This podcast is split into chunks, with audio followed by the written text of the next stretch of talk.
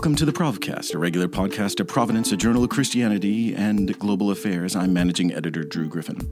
While DC is obsessed with the drama of Syria and the furor over impeachment, the rest of America has been puzzled by an alarming number of stories uh, regarding China and Chinese infiltration in everything from Hollywood to the NBA. All of this while protests continue in Hong Kong, where the 7 million residents there of that island vie for some measure of freedom as Chinese, uh, the Chinese government begins to um, uh, tighten its grip on uh, life there. To equip us here at Providence and on the Provcast to talk uh, about uh, these complex issues. I'm happy to welcome uh, Emily DeBroye and uh, uh, Nate Picarsic. Uh, they are the co founders of Radar Lock, which is a research organization that uses data driven analysis to understand the techno economic dynamics in world affairs. There's a lot to unpack there, a lot of hyphenated words. they support a number of a range of private and public sector actors um, trying to look at the competitive environments so that they can craft responsive strategies strategies, their focus and, and much of their writing for uh, outlets like the Wall Street Journal and Bloomberg and um, uh, uh, Providence uh, has uh, been China and the uh, growing uh, threat that China poses to the international community. so, Nate, Emily, thank you for being here. Thank you for having us. Thank you. So you write uh, in a piece that we published at providencemag.com on China and the Great Network Power, and you start kind of um, uh, in the particular, like I did, talking about just uh, the the things that America is kind of obsessed with when they think of China, and uh, you know we talk about Hollywood, we talk about the NBA and, and China's efforts to kind of muzzle uh, criticism uh, throughout the culture, but then there are also the official kind of um, ways that we're focusing on China in terms of Huawei and 5G and espionage the American government is beginning to kind of wake up to. Uh, but then you back out and say, you know, even with all of that focus, we're not really seeing the bigger picture and the bigger threat uh, regarding China. So help us then um, unpack what that threat really looks like. What are we missing? Yeah, thank you for the opportunity. I think that um, the the punchline here is that the scope of competitive domains you've outlined underscores that the Chinese take a holistic approach to competing with the United States. They adapt asymmetric means to come at us in every potential theater of competition. And that's big in two different directions. It's big, first of all, for the sheer scale of this threat, that China's not you know, weaponizing some things so that in the military domain they might have an advantage, or cracking down on the NBA so that in a narrative domain they have an advantage. They're competing in every form of exchange that we have for the sake of what they see as a zero sum offensive. And that covers trade, it covers narrative, it covers diplomacy, it covers politics, it covers the domains that we have historically seen as competitive ones, as well as those that we see as cooperative ones. And the other way this is big is in the scope of their approach.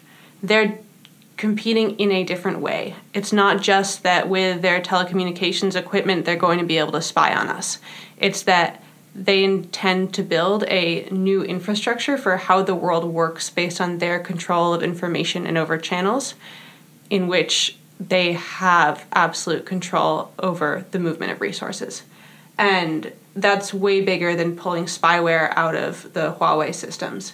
It's about setting the fundamental rules of the world. So you have a line in the the piece that you co-authored say Beijing does not want to rise in the world; it wants to reshape it, and the U.S. system is ill-equipped to notice, uh, let alone respond. So. Um, flesh that out how where what are we missing right what like what uh, if the united states if it's not just about huawei it's uh, what about the bigger picture here are maybe the united states just not getting i think that dates back to the fundamental miscalculus that we had that cooperation and engagement would produce liberal democracy. Um, so we cooperate in the economic sphere, and we assume that that will lead to an influence that changes the political and neuters the military. Um, what we misunderstood was that the Chinese state, from the period of initial engagement, has had a plan, has approached in asymmetric fashion to ultimately seize advantage wherever they can and to overtake us in the sort of fundamental rule setting um, and platform forming modes of competition.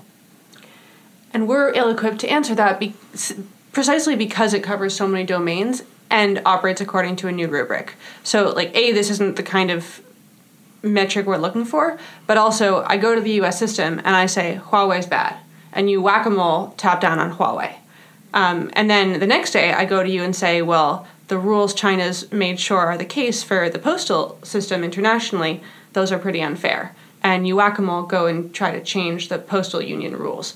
But what you're not seeing is that China is connecting the telecommunications and the postal service onto some larger centralized system that's out there to bid for, again, this control, this dominance over movement. And we're a siloed system, we're fragmented, and we respond to immediate threats. None of those are sufficient to address something that is holistic and that is gradual and that works in a different way.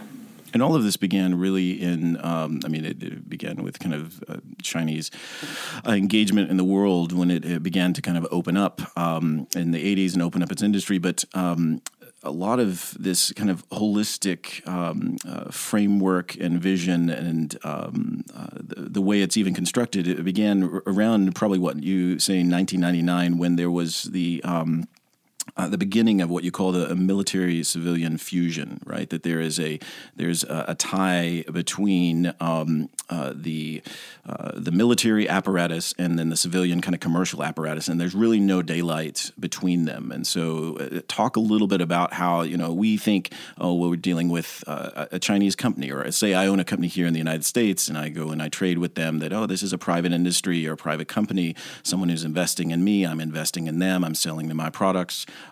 Um, but in essence, really, you were dealing with the Communist Party of China, right? I mean, that there is there's no difference. Talk a little bit about that that fusion. Yeah, so I think that the the military civil fusion stands out as a, a core example of the centralized fashion that the Chinese state applies to both its planning, but also its its action and its behavior. Um, so it's if you peel back any number of layers, you you find more and more relationships and connections between the state and the quasi private sector, um, which speaks to the asymmetric way in which the Chinese actors can seize on our fragmented state. So the quasi private Chinese actor has you know clear communication to the central government, has its lending ruled and governed by the central government, um, which guides its financial planning, um, and it engages with a U.S. private sector actor who is fragmented, detached from um, central government planning, is not guided by an industrial message the way that the Chinese actor is, um, which tease up these other asymmetries. So the, the difference between long-term and short-term visions, the U.S. player can seize a you know a quarterly gain by gaining access to the Chinese market, and the Chinese player is given preferential lending by the state and is able to take a short-term gain to be positioned for long-term gain. And this is sort of the playbook they follow for most all of intellectual property theft and sort of forced technology transfer within China. And this isn't new, right? I mean, this this started even in the '80s. If you look at the automobile industry of opening up, uh, you guys uh, write about that as well. I mean, talk a little bit about the the history behind this methodology of how they've been developing it and really hoodwinking us. I think uh, hoodwinking the United States and our um, uh, financial industry. Yeah, there's the strategy has been consistent and has been explicit, really dating all the way back to the Cold War. And during the Cold War, Chinese sources were talking about how they were getting ready for the time when China would be the one competing for hegemony. And the approach to it has been equally consistent that whole way through. The idea was that there was this international system emerging and it was based on exchange. And China, because it's so big and because it's so centralized, had the unique ability to tap into that system in a one sided way. And then, having tapped into it in this one sided way, to use that in order to propel one single state strategy. And that goes back to military civil fusion that it's not just that these companies are guided by the military, it's that they and the military and the state are all working for the same end. Um, and so you see there, there were multiple phases that emerge in the 80s. And first, when China's just starting up, they open up so that foreign investment and resources will come into China. And then the next step, once they've incubated a little, they start going out and actually inserting themselves into the global system so they can claim leverage and be more aggressive in obtaining resources. And then the next step is what we're finally waking up to today, which is first becoming abs- making sure that everyone else is reliant on them without the reverse, and then using that position to set the rules according to which everything works. And that's China's standards, which is its strategy in its own right and is a huge pillar of the network great power strategy. So we're beginning to see a little bit of that leverage play out and, and, kind of publicly, and it's it's it's like that there's a veil over what they're doing, and it's slowly kind of being dropped, right? Or there are cracks forming in the wall that you're beginning to see this strategy as it um, uh, begins to come to the surface. And so uh, you you look at the NBA and you look at the um, uh, Daryl Morey and the uh, you know uh, comments that he made on Twitter and the NBA then coming back at him and then trying to basically censor him and and you have people on ESPN basically saying, look, you know, you need to just uh, toe the line of whomever uh, pays you or pays your uh, gives your paycheck, and there's a multi-billion dollar investment that China has in the NBA, and the NBA sees that, and and all industries do all. Um, uh, there's just immense financial leverage uh, that China has. So how does that kind of media strategy fit into this this bigger picture? So the first thing is one of the really remarkable things about how China goes about this is yes, you ultimately see the cracks or you see this, what the strategy is. They're pretty deliberate deliberate about doing that once they're sure that their foothold is sufficiently cemented that they can bear what they're doing and no one can do anything about it. So we know what Made in China 2025 is now because that phase of their strategy is pretty set. They have that foundation. They're going to go out there and crack down on the NBA because the NBA is in China's pocket. And Made in uh, China 2025, um, flesh that out a little bit for us. That's a industrial policy strategy on China's end that they published in 2015 that is very clear about trying to create a world in which the critical products are all being produced in China and exported globally. And the US has caught on to that in the past few years, has not caught on to A, the fact that it is really no different than what they've been doing for the past 50 years. B is already well established, and C is only one step in an evolving one. And I would just underscore on the on the media strategy, the narrative component. It's the NBA case is remarkable for laying bare the degree to which the Chinese have co opted U.S. actors. So they're able to have the NBA commissioner say one thing in Chinese and say another thing in English to a different audience. Um, we sort of suspect that that co-option is is fairly broad, and there are there are ways to measure its effects. Um, if you look at people who raise funds in private equity or venture capital from Chinese limited partners, they tend to you know chime in at critical moments and say nice things about the Chinese state and the Chinese innovative capacity and their room for economic growth. Um, but it's n- remarkable to see in this NBA case just how explicit um, this co-option um, has been, and uh, unfortunately, we think that that's a, a fairly broad dynamic, um, which owes again to the, the asymmetric, centralized approach of the Chinese state and the holistic um, means by which they compete. And this is really important the fact that it's playing out in narrative and in media and in what people say, because the Chinese strategy is about information and it's about controlling information in the data sense, so Internet of Things, spying, intellectual property, but it's also about controlling the dissemination of information and the stories that are being told. Because in our world, that's what determines how people act.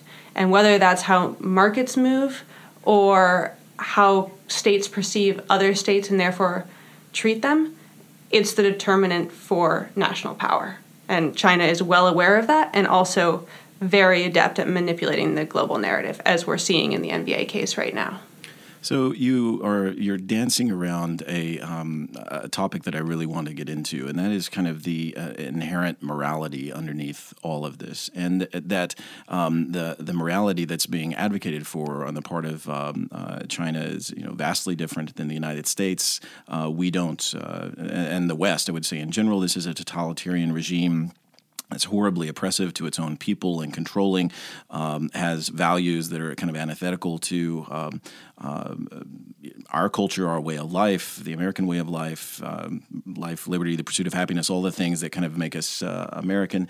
Um, but there is this sense, and it's it's interesting that there is, you know, economics is often uh, just views all of that as just kind of semantic and just kind of irrelevant. That it's well, that's a cultural thing. That's kind of a maybe a political choice, but it doesn't necessarily, you know, um, have any kind of weight to or connect. There's no connection to what they're doing economically or doing in commerce. Um, but one of the points you make, and this is really one of the reasons why I'm even interested in, in what you guys write, not only because it's it's excellent um, uh, analysis uh, that's backed by data and, and experience, but um, there's there's an element to this that you're getting at that no one else seems to be getting at and, and that is that um, that the Chinese action is not morally benign that there's no element of this that is just well this is just dollars and cents uh, or just uh, economics that there is there's a strategy there's a lifestyle there is a um, uh, imperialistic kind of mindset that the Chinese have that they want to see a um, uh, the global dominance of not just you know Chinese industry, but kind of the Chinese mindset, and and you see that with the the Uyghur re-education camps in Xinjiang, which I'd love for you guys to talk maybe a little bit about that. But let's talk about this, um, what you've seen in terms as you're doing this kind of cold hard data, which could be you know very easy to just make it that right, just it's just statistics, it's just numbers,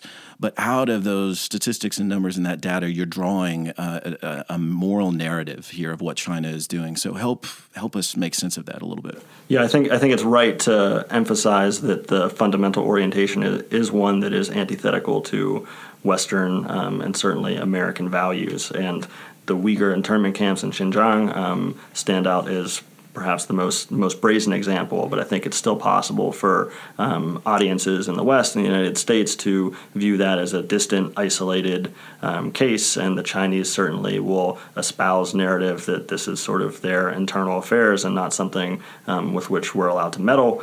Um, but if you sort of see the the overlays with with commerce and with business, um, with emerging technologies being applied in the maintenance and operation of that project within China, that ties pretty closely to the way that they operate their social credit system, which will pervade the entire country. And that itself ties fairly closely to the way in which they'll attempt to export their standards for the Internet of Things, the industrial Internet of Things, um, and their global data capture project. So if you think that this is some isolated internal operation, um, it doesn't take too much for you to sort of piece together the way in which the centralized Chinese state uses technology and data um, to undergird this network great power that they eventually will try to use for coercive leverage. They will export their values um, in this format, in sort of being able to capture data, being able to have information superiority, and being able to use that toward their end. So that in the most benign case, this is nudging and shaping um, individual or organizational, um, institutional behavior globally, um, and it certainly has much more nefarious manifestations than that. And this goes back also to why we're so ill equipped to respond as a system, because as Americans, we believe in the goodness and the rights and of every other player, and so we want China just to be another country. And if there are disagreements or there are frictions, there to be a compromise that works where we can cooperate and find the right answer for everybody involved. But China's not just another country with the same guiding principles as we are. They're an authoritarian communist state that not only you know, has this very explicit taking Uyghurs, exterminating them in camps thing going on, but also believes that it's okay to take your citizens and track them on a social credit system and treat them all just as very materialist Marxist contributors to your global national project. And that's not what the US believes in. And this is particularly important because we're in a contest that's about rules and that's about international rules. And so if we lose this, we're letting a state that believes in the opposite of what we believe in decide the rules of how the world is going to work and is going to decide that at an inflection point where thanks to technology and the corresponding changes in the world system, all of these rules are being rewritten.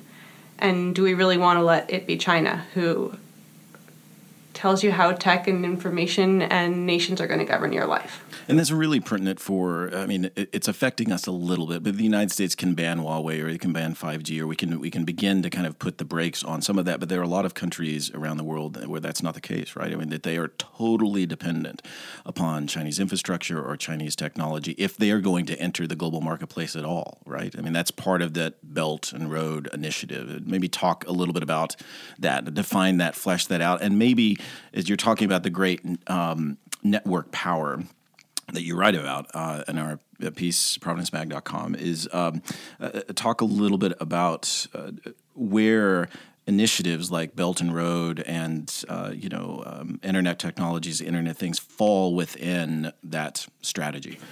Yeah, I think our, our conception, and we're drawing this from the way that the Chinese strategists talk about this and then also how they allocate resources. Um, our conception would be that the network great power strategy is the orienting logic under which programs like the Belt and Road Initiative, Made in China 2025, and um, all of the sort of laundry list of state plans and projects um, that preceded them fall under. So Belt and Road is a label um, for the current phase of um, what previously, more generically, could have been referred to as China's going out. Um, so it's their effort to promulgate um, their standards, their their products, their entities and organizations in, in, a global sense. And often this will be done in sort of a um, phased and deliberate um, potentially slow moving fashion. Again, speaking to the difficulty for us in the United States and Western observers to um, diagnose the the strategic logic to it. Um, but I think recently we've seen um, more assertive and more aggressive behavior, and I think that's come with economic growth and with um, success and uh, sort of a conception that there isn't sort of the competitive impulse or pushback that perhaps was expected to come from the West and from the United States until just recently. And that goes back to the moral question, too, because that's a question of American leadership and it disappearing on a global stage, or at least it not providing an alternative to a system that China can readily export to countries that are particularly vulnerable or are vulnerable in any way. And that's pretty much every country other than the US, well, including the US, but so there's there's a, a new predominating kind of uh, mindset on the part of uh, you know American foreign policy, and it's it's uh, heralded by Donald Trump and uh, other uh, people, even on the on the Democratic side. You know, the Democratic debates that are continually going on. You hear statements of the United States should just withdraw from the Middle East or withdraw from Africa, or we should basically pull in all of our our military kind of apparatus uh, and Donald Trump, I think, takes it even further. The Trump administration that they have begun to pull in diplomatic apparatus, to pull in the, uh, um, uh, you know, our our allied um, cooperation, the humanitarian funds and stuff that we give to different nations. So it's there is you're what you're talking about and, and the change that's needed and the focus that's needed is really uh, going against the prevailing winds right now in politics. So where do you see that the winds shifting? Uh, can an argument be made that the threat is great enough that the United States should continue to engage or re-engage at maybe more of a Cold War esque level than they're doing now, especially when there's such fatigue, right? That's where Trump's you know kind of power populist power comes from is that we've been engulfed in, in some of these conflicts for decades so where do you see the winds beginning to shift and change I think that um, this again speaks to the, the Chinese capacity for diagnosing the strategic environment. Um, I think that they're well aware of the prevailing winds that have provided sort of an opportune moment for them globally. The stakes that Emily's defined, that we're at a, a sort of inflection point where technology, um, global norms, and the way that sort of the geopolitical operating system functions um, is starting to change and be written. Um, that means that we don't really have a choice. Um, the, the Chinese approach, the holistic mode of competing, um, and the sort of very aggressive stance toward locking in their gains and writing new standards across this gamut mean that if we want to have a chance, we sort of are up against a wall and need to seize the opportunity to push back against their offensive, but also to define the more affirmative um, alternative. And thus far, that's sort of what I think has been lacking the most. Um, we can play whack a mole with Huawei or name your other entity, and there have been very promising signs that we've taken a strategic and deliberate approach to defensive measures of cutting off firms like that and starting to work with our allies where possible on those initiatives um, where I think there's the, the most opportunity and where there may be positive momentum to be harvested would be in defining what the alternative vision is. And I think there's a real appetite for that. I think there's an appetite from our allies and partners globally for that. Um, but absent it coming from the United States, I'm, I'm not sure from where it would come. But also, that said, I would add that the forces you've just diagnosed, they're not totally wrong. There's a world system and China is taking advantage of it. And that means that the world system, even if it's led by the US, isn't working for the US. It's not working for the world because if it's something China can subvert, that needs to change. So the US needs to take up this mantle of leadership and to actually compete with China in the big battles, but doing that also means changing the fora in which states interact to address this new reality. If China can subvert the UN or can subvert the rules of the WTO, the UN and the rules of the WTO need to do something about that. There's a famous uh, saying, kind of in the military, I heard it was parroted by James Mattis, the former Secretary of Defense. He says, The enemy gets a vote, right? You may not want this battle, you may not want this fight, but the enemy gets a vote in this. And if they're coming to the battlefield, if they're waging war, you know, you, whether you want it or not, it's, it's kind of at your doorstep. So let's talk a little bit now and kind of shift as we kind of circle uh, a landing spot. I, I kind of want to keep talking, but we'll have you on again, uh, hopefully, to um, uh, talk more about this as a complex topic. But um, in terms of re-engagement, what what can be done. Uh, what are some steps that we can take? And I say that as we're sitting in a room right now. We're in a studio in, in Washington D.C. and literally everything in this room was made in China. Uh, the mics we're talking on, the computers that are processing our voice, uh, are the chairs. I'm pretty sure these uh, you know these uh, bookcases. Everything uh, was was crafted and kind of made in China. So there's there's obviously the a tie that a simple boycott is not going to work. Or we can't just completely cut ties uh, as if uh, you know economically they didn't exist or we don't want to um, involve in them anymore. So where what are some of the steps that can be taken uh, to uh, begin to address this threat? I think first and foremost, um, given first the, the way that the Chinese have sort of structured their competitive offensive and the position in, in which we find them right now, um, there needs to be a narrative component, and that starts from um, the top of political discourse, identifying this competitive threat, talking about it plainly um, and documenting in sort of a fact based way the position that we currently stand, um, and hopefully advancing what we think could be a long term competitive strategy approach to overtaking the progress that the Chinese have made. So I think that there's um, starting from a point of narrative, there's an appetite and a need for an orienting logic to be espoused from the United States. Um, and then I think that that sort of can lay out a series of both offensive and defensive measures that can be taken um, to hopefully redress some of the imbalance in terms of um, global trade, the dependence on China. Um, as you've noted, we won't be able to uproot the Chinese from everywhere, and as sort of the Huawei case has shown us, um, both here in rural United States and in allied and partner countries, um, some of this infrastructure can't be uprooted physically, even if we wanted to. Um, so we need to be able to prioritize the strategic domains that we compete in and the tools that we bring to bear in each competition. There may be some that are too far gone that we're not going to be able to sort of push the Chinese out, and in those domains we possibly need to isolate them um, or we need to rewrite the rules within them. Um, but there will be other domains that are of high strategic value that we can sort of underwrite the development of new modes of operating, new modes of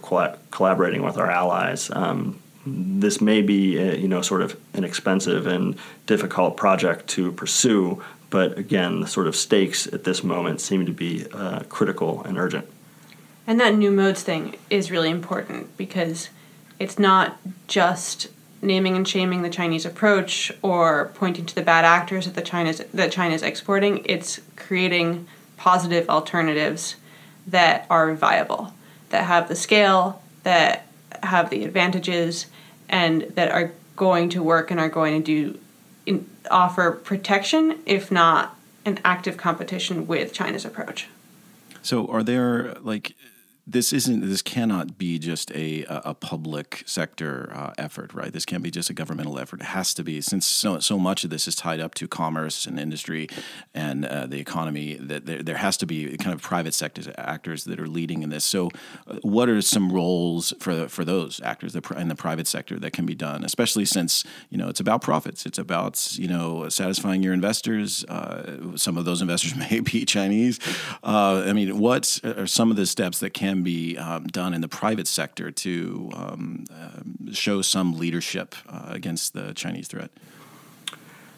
Yeah, I think um, as the sort of recent business roundtable guidance has provided for uh, our sort of corporate leaders in the United States, um, there's reason to believe that there's more to the bottom line than than just the sort of cold calculus of the profits and losses that consumers um, will value products that are made in humane and decent ways. Um, so I think that there's certainly no shortage of, of appetite in the consumer realm and in sort of corporate world writ large for, you know, well thought out human rights approaches, corporate social responsibility, um, and largely these sort of functions have taken up the mantle of um, climate change or um, supply chain security. But I think that there's certainly um, room within those movements to orient toward uh, a values based approach to competing with actors like China, who are authoritarian, who have antithetical views and values, who um, abuse their own people. Um, I, I, would hope that there's more than um,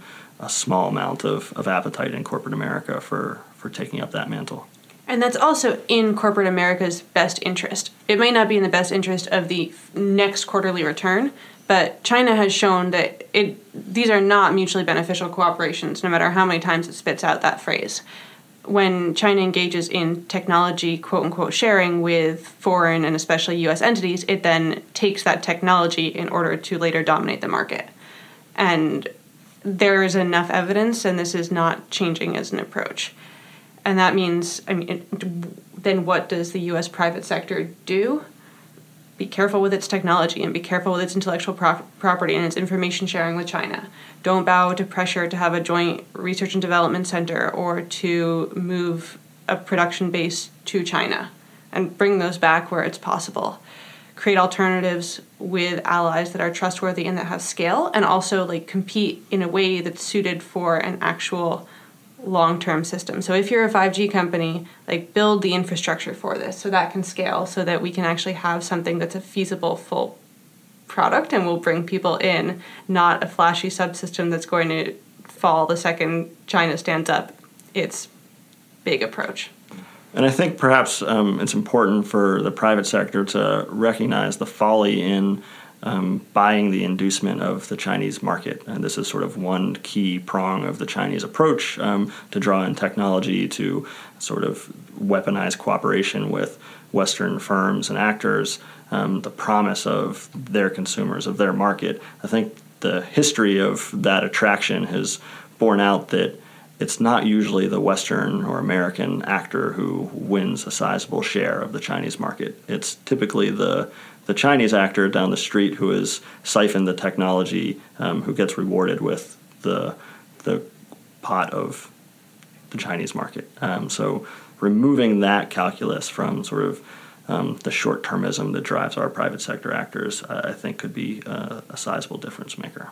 So as we wrap up, there, there's a sense in which this uh, can be almost terrifying and, and kind of it's this monolithic huge threat that's that's pervasive and it's it's everywhere and it's it's something that's attacking every kind of facet of our culture and economy. And we, as we begin to see it like we've talked about whether it's Hollywood or NBA or Hong Kong and trade and Huawei all of that all of those different sectors it seems like it's ubiquitous.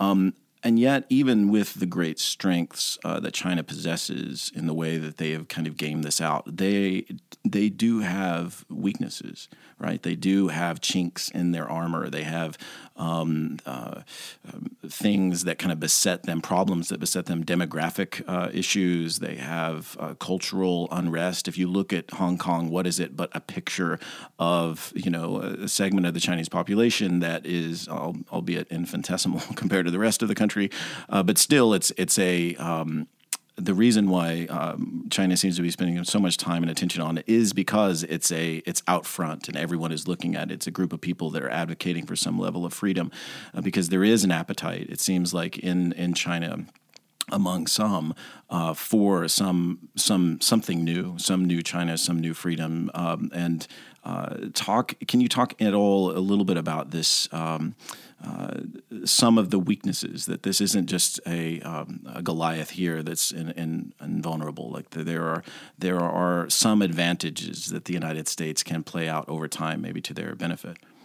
Yeah, certainly. I think the, the examples you're calling on speak to the, the sort of the despotic treatment of minority populations of potential insurgents or unrest. Um, that's a fear that's that's resonant um, and one that I think will continue to draw the attention of the Chinese Communist Party and reflect uh, a vulnerability that could influence sort of how they optimize both internally and in their external engagement. Um, I think there's an interesting overlay with a separate concern that they have.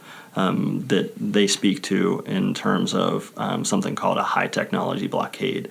So their system has sort of positioned such that they they don't invest at the rate of um, the United States or other Western peers in fundamental research and development. They're not necessarily innovative in the same way that we are. Um, thus far, that has not been a weakness because of the way that they're able to use the inducement of the Chinese market to maintain access to Western advances. Um, but they do have a concern over continuing that access. So if there are things that that we can do in the West or in the United States to um, perhaps tease at that sensitivity or potential weakness that could exacerbate the way that they behave. And I think I raise it as sort of an overlay with the treatment of um, Uyghurs and their domestic populations because um, we've recently added entities um, to the sort of Huawei type ban list that have been supporting the internment camp operations in Xinjiang. Um, and I think that sort of as we seize on those types of actors, the sort of high tech ones that they use to go out into the world, but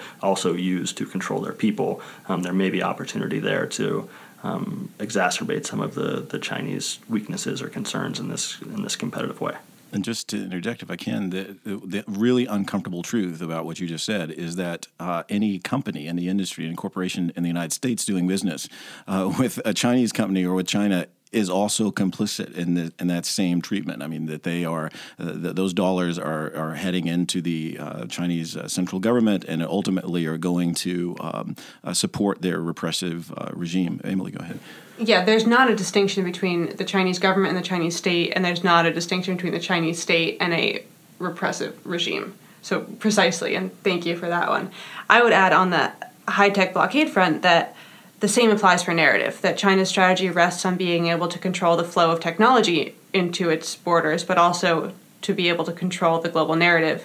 And if we can actually compete on that front and start changing that narrative and disseminating something more true and more, more in line with our values, that can go a long way and a disproportionate way because they are so dependent on the storyline.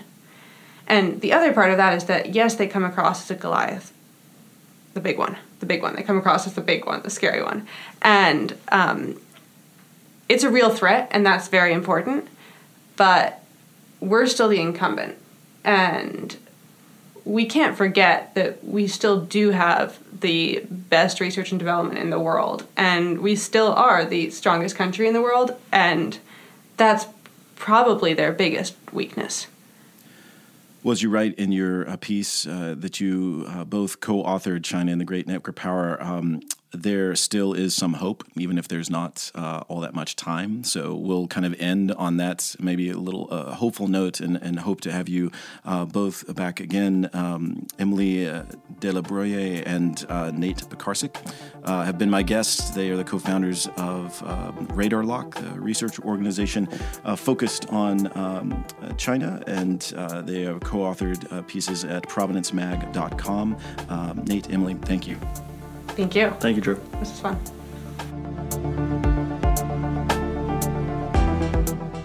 Thank you for listening to the Provcast, a regular podcast of Providence, a journal of Christianity and American foreign policy. You can find us online at providencemag.com, follow us on Twitter at ProvMagazine, and download this podcast on iTunes and SoundCloud or wherever you get your podcasts. Thank you for listening.